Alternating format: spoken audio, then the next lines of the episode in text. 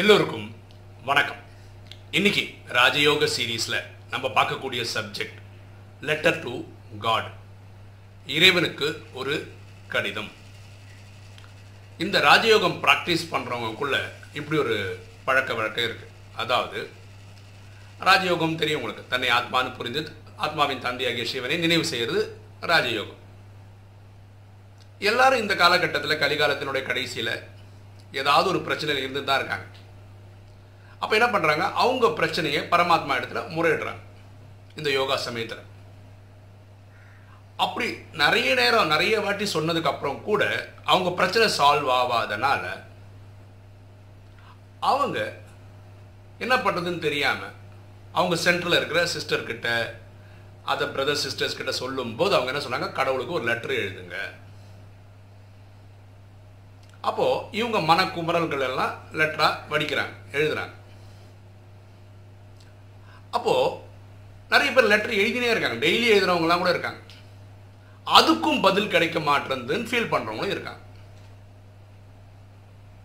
இப்போ நம்ம புரிஞ்சுக்க வேண்டிய விஷயம் என்னென்னா யோகா பண்ணுறது மட்டும் போதாதா? ஒரு லெட்டர் கூட எழுதணுமா?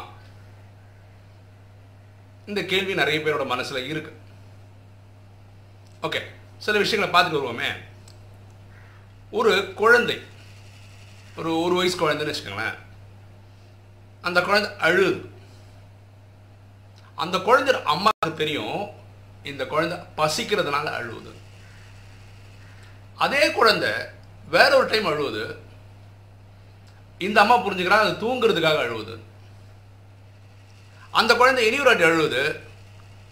அந்த குழந்தை ஏதோ கடிச்சிருக்கும். எறும்போ பூச்சியோ கடிச்சிருக்கும். அதனால அழுது நம்ம புரிஞ்சுக்கிறான் பியூட்டி என்ன வீட்டில் இருக்கிற வேற எல்லாரும் ஏன் ஈவன் கணவர்களே குழந்தை அழுவுதுன்னு தான் தெரியுமே தவிர ஏன் அழுதுன்னு கண்டுபிடிக்க தெரியாது. பியூட்டி பாருங்க அந்த குழந்தை அழறது தான் செய்யுது. அழுவும் போது நான் சொல்ற ஒரு ஒரு ரெண்டு மூணு வயசுக்குள்ள இருக்கிற குழந்தைங்க சொல்றேன். அம்மா பசிக்குதுன்னு சொல்லி அழறது இல்லை அம்மா தூக்கம் வருதுன்னு சொல்லி அழறது இல்லை அம்மா பூச்சி கடிச்சிச்சுன்னு சொல்ல அழறதில்ல. அழறது அவ்வளோதான் ஆனால் இந்த அழற டோனில் ஒரு தாயால் ஏன் குழந்தை அழுகுதுன்னு கண்டுபிடிக்க முடியுது அப்போ இந்த ஆத்மாவின் தந்தை பரமாத்மாவுக்கு நீங்க அவர் கணக்கா சொல்லணுமா? லெட்டர் லெட்டரா எழுதணுமா என்ன? அவரால் கேட்ச் பண்ணிக்க முடியாதா என்ன? இதை கொஞ்சம் ஆழமா யோசிச்சா நல்லது. ஏன் உங்களை லெட்டர் எழுத சொல்றாங்க? அது புரிஞ்சுக்கிட்டா நல்லது. இந்த ராஜயோகம்ன்றது என்ன? தன்னை ஆத்மான்னு புரிஞ்சு பரமாத்மா நினைவு செய்யறது. புத்தியின் மூலமா கனெக்ட் பண்றது. எண்ணங்கள் மூலமாக உற உரையாடுறது பரமாத்மா கூட. இந்த மனசு சொன்னோம் ஏற்கனவே இது எண்ணங்களை உருவாக்கக்கூடிய ஃபேக்ட்ரி நல்லது கெட்டது தேவையானது தேவையில்லாத எண்ணங்களை உற்பத்தி பண்ணிக்கிட்டே இருக்கு. அப்படி உற்பத்தி பண்ணிக்கிட்டே இருக்கும்போது நல்லது கெட்டது எல்லாமே வரும்போது நம்ம பேச நினச்சது பேச முடிஞ்சுதா? இதுதான் கேள்வி. நம்ம ப்ரெசென்ட் பண்ணணும்னு நினச்சது ப்ரெசென்ட் பண்ண முடிஞ்சுதா? ஆக்சுவலாக பார்த்தீங்கன்னா பரமாத்மா கிட்ட நீங்கள் தனியாக போய் உங்கள் புலம்பெல்லாம் சொல்ல வேண்டிய அவசியமே இல்லை. பரமாத்மா என்ன சொல்லிட்டாரு? நீ என் குழந்தைய நான் தத்து எடு உன் பிரச்சனை எனக்கு என்னன்னு தெரியும் நானே பண்ணிடுவேன். நீ சொல்ல வேண்டியது இல்லை. ஆனால் நம்ம சொல்கிறத சொல்லிட்டு தான் இருக்கும். அப்போது இதை புரிஞ்சுக்கிட்டா நல்லது. அம்மாவுக்கு ஒரு லெட்டர் எழுதுகிறோம்னு வச்சுக்கோங்களேன். நம்ம லெட்டர் எழுதும்போது என்ன நம்ம மனக்கண்ணாடியில் நம்ம அம்மாவுடைய உருவம் வந்துடும் நம்ம லெட்டர் எழுதும்போது அங்கங்கே நிறுத்துவோம். நம்மளே தனியாக சிரிப்போம். ஏன்னா இந்த லெட்டர் அம்மாக்கிட்ட கிடைக்கும்போது இந்த வரியை படிக்கும்போது அவங்க சிரிப்பாங்க. அவங்க ரியாக்ஷன்லாம் நம்ம கண்ணாடிக்கு தெரியும். அப்போ இந்த லெட்டரை எழுதுவோம் போஸ்ட் பண்ணும் இது வந்து ஒரு என்ன சொல்கிறது அம்மாவுக்கும் பையனும் நேரடியாக உரையாடினா எப்படி இருக்குமோன்றது அந்த லெட்டர் வழியாக பண்ணுறாங்க இதே தான் பரமாத்மாவுக்கும் பண்ண முயற்சி பண்ணுறோம் அவரை ஆத்மாவின் தந்தையை மனசை நிறுத்தி நம்ம மனக்குமரல்களை லெட்டராக எழுதி பரமாத்மா கொடுக்கணும். அப்போ என்ன ஒன்று நம்மளோட மைண்டு ஃபுல் ஃபோக்கஸ்டாக இருக்கும். சில பேர் என்ன சொல்கிறாங்கன்னா நீங்கள் இவ்வளோ லெட்டர் எழுதியும் பரமாத்மா பார்க்குறா பார்க்கவே இல்லை அதுக்கு அட்ரஸே பண்ணலைன்னா நீங்கள் ஆத்மஸ்திதியில் பண்ணலை. அதனால் அவர் படிக்கலை புரிஞ்சிக்கலன்னு விளக்கம் கொடுக்குறாங்க. ஆக்சுவலாக அதுவும் தப்பு. ஆக்சுவலாக நீங்கள் புரிஞ்சிக்க வேண்டியது பாருங்களேன் இப்போ எனக்கு நிறைய அனுபவம் இருக்குது கார் ஓட்டும் போது நூறு நூற்றி இருபதுல ஸ்பீட்லலாம் வரும்போது திடீர்னு ஒரு ட்ரக்கு நான் ஏற்கனவே ஒரு வீடியோவில் சொல்லியிருக்கேன். அந்த செகண்டு பாபா அப்படின்னு ஒரு சவுண்டு கொடுத்த உடனே என் வண்டி இப்படி ஆடி ஆடி செட்டில் ஆகி ஊர் உயிர் சேதம் இல்லாமல் வண்டிக்கு கூட ஒரு சேதம் இல்லாமல் என்னால் போக முடிஞ்சது. அதாவது ஆத்மாவின் அப்பா பாபான்னு கூப்பிட்டு அடுத்த செகண்ட் ஆஜராயிடுவார்.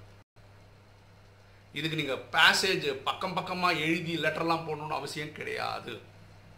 பிரச்சனையோடைய மேக்னிடியூட பொறுத்து பரமாத்மா நேர நேராக வந்து ஆஜராயிடுவார். அப்போ ஏன் நம்ம பிரச்சனை சால்வ் ஆகுது? அது நம்ம கர்ம கணக்கினுடைய ப்ராப்ளம் அந்த அளவுக்கு ப்ராப்ளம் நடந்திருக்கு. ஃபார் எக்ஸாம்பிள் சொல்கிறேன் பாருங்களேன்.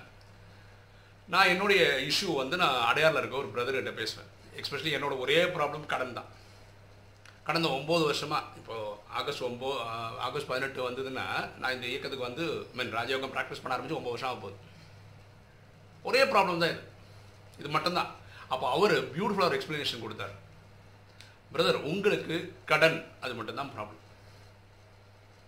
சில பேருக்கு கடன் ஒரு ப்ராப்ளமாக இருக்கும். உடல்நிலை அவங்களுக்கே ப்ராப்ளமாக இருக்கும். அப்பா அம்மா உடம்பு சரியில்லாமல் இருப்பாங்க. குடும்பத்தில் வேறு கடன் தொல்லை இருக்கும். டைவர்ஸ் ஆகிருப்பாங்க இப்படி நிறைய இந்த பாருங்களேன் அந்த சேமியா இருக்குல்ல அது ஒரு சின்ன ஸ்டிக்கு மாதிரி இருக்கும். கரெக்டு தானே? அதை நீங்கள் உடச்சி சமைச்சிட்டிங்கன்னு வச்சுக்கோங்களேன் சேமியா வரும்போது எப்படி இருக்கும்? நூல்கண்டு மாதிரி அப்படியே பின்னி இதில் ஒன்று ஒன்றா பிரித்து எடுக்குதுன்றது நடக்காத காரியம். அந்த மாதிரி பிரச்சனையில் இருக்கவங்க நிறைய பேர் இருக்காங்க. அவங்களதே பரமாத்மா ஸ்லோவாக ஒன்று ஒன்றா அழகாக எடுத்து எடுத்து அவங்க சிக்கல்லேருந்து வெளியே கொடுக்கும்போது இதை ஒரே ஒரு பிரச்சனை. எனக்கு உண்மையாக சொல்லப்போனால் இது ஒன்று தான் பிரச்சனை. அப்போது நிறைய பேர் கேட்குற கேள்வி அவள் கடவுள் உதவியே மாட்டாரா? கண்டிப்பாக உதவி தான் இருக்கார்.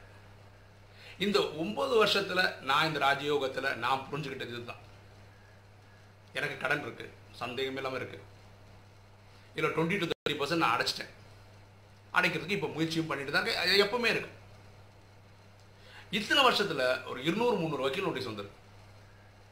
நான் இதுவரைக்கும் ஒரு கோர்ட் வாசல் போய் நின்றது கிடையாது. ஒருத்தரும் என் காலரை பிடிச்சி எப்போ பணம் தருவேன் கலாட்டா பண்ணது கிடையாது.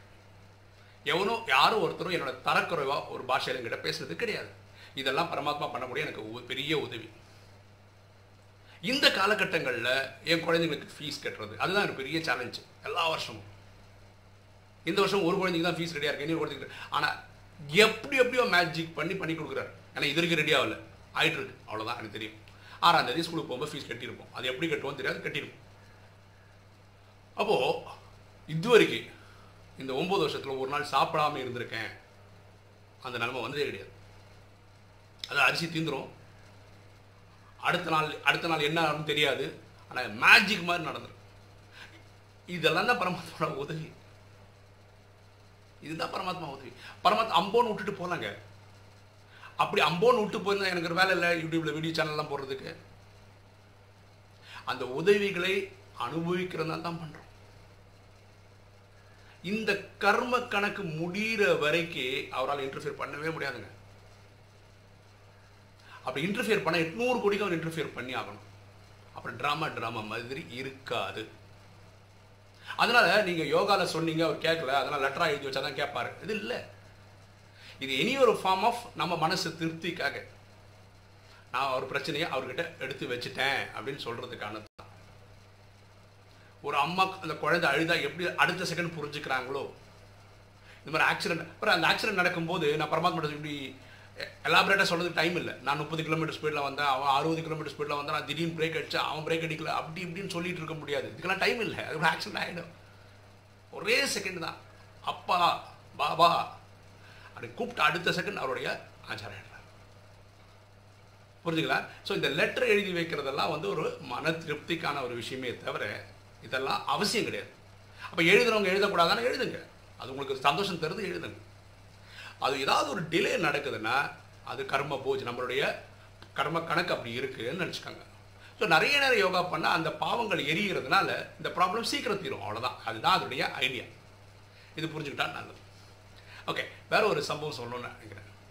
ஒரு மாதாஜி வந்து சைப்ரஸில் இருக்காங்க. கிட்டத்தட்ட ஒன்றரை வருஷமாக நம்ம வீடியோ கேட்குறாங்க பார்க்குறாங்க அப்புறம் நமக்கு ஃபோன் பண்ணி ஏதாவது ரெண்டு போன வாரத்தில் ஒரு வீடியோவில் நான் என்னோடய ஃபோன் நம்பரு ஸ்பெசிஃபிக்காக சொன்னதை வச்சு பேசியிருக்காங்க. பியூட்டி எனக்கு இப்போ பல விஷயங்கள் புரிய வருது என்னன்னா நிறைய பேர் வீடியோ பார்க்குறதோட சரி. அவங்களுக்கு வந்து இந்த யூடியூப்ல இருக்க டிஸ்கிரிப்ஷனோ வேற எதுவும் பார்க்க தெரியல. அதனால இப்போ நம்ம ஒரு பிரதர் இருக்கார் அவர் தான் நம்மளுடைய வெப்சைட்டு இந்த யூடியூப் சேனலோடைய இதெல்லாம் டிசைன் பண்ணுறாரு அப்போ அவர் என்ன பண்ணார் நம்மளோட யூடியூபோட சேனலோடைய பேனரை ரீடிசைன் பண்ணியிருக்காரு. நீங்களும் பாருங்களேன். அதில் வந்து நம்ம ஃபோன் நம்பர் ஸ்கைப் ஐடி இதெல்லாம் அங்கே கொடுத்துருக்கோம். அதே மாதிரி நம்ம டிஸ்கிரிப்ஷன் கூட அழகாக நீட்டாக கொஞ்சம் மாற்றி கொடுத்துருக்குறேன் இப்போ நீங்கள் யாராவது உங்கள்கிட்ட வந்து என்னோட நம்பர் கேட்டாங்கன்னா நீங்கள் வந்து நம்ம சேனல் பேனர்லேயே பாருங்கள் அப்படின்னு சொல்லலாம். இப்போ புதுசாக நம்ம பிரேமானந்த நாராயணன் போட்டிங்கன்னா இல்லை ராஜயோகா தமிழ்னு போட்டிங்கன்னா யூடியூப்பில் சர்ச் பண்ணும்போது ஃபஸ்ட்டு வர்றது நம்மளது வந்துடும் ஓகேவா அப்போது நீங்கள் இந்த வீடியோஸ் எல்லாம் அந்த பேனர் பார்த்துலாம் அதில் ஃபோன் நம்பர்லாம் எப்பவுமே பர்மனெண்ட்டாக ரெக்கார்டாக இருக்கும்.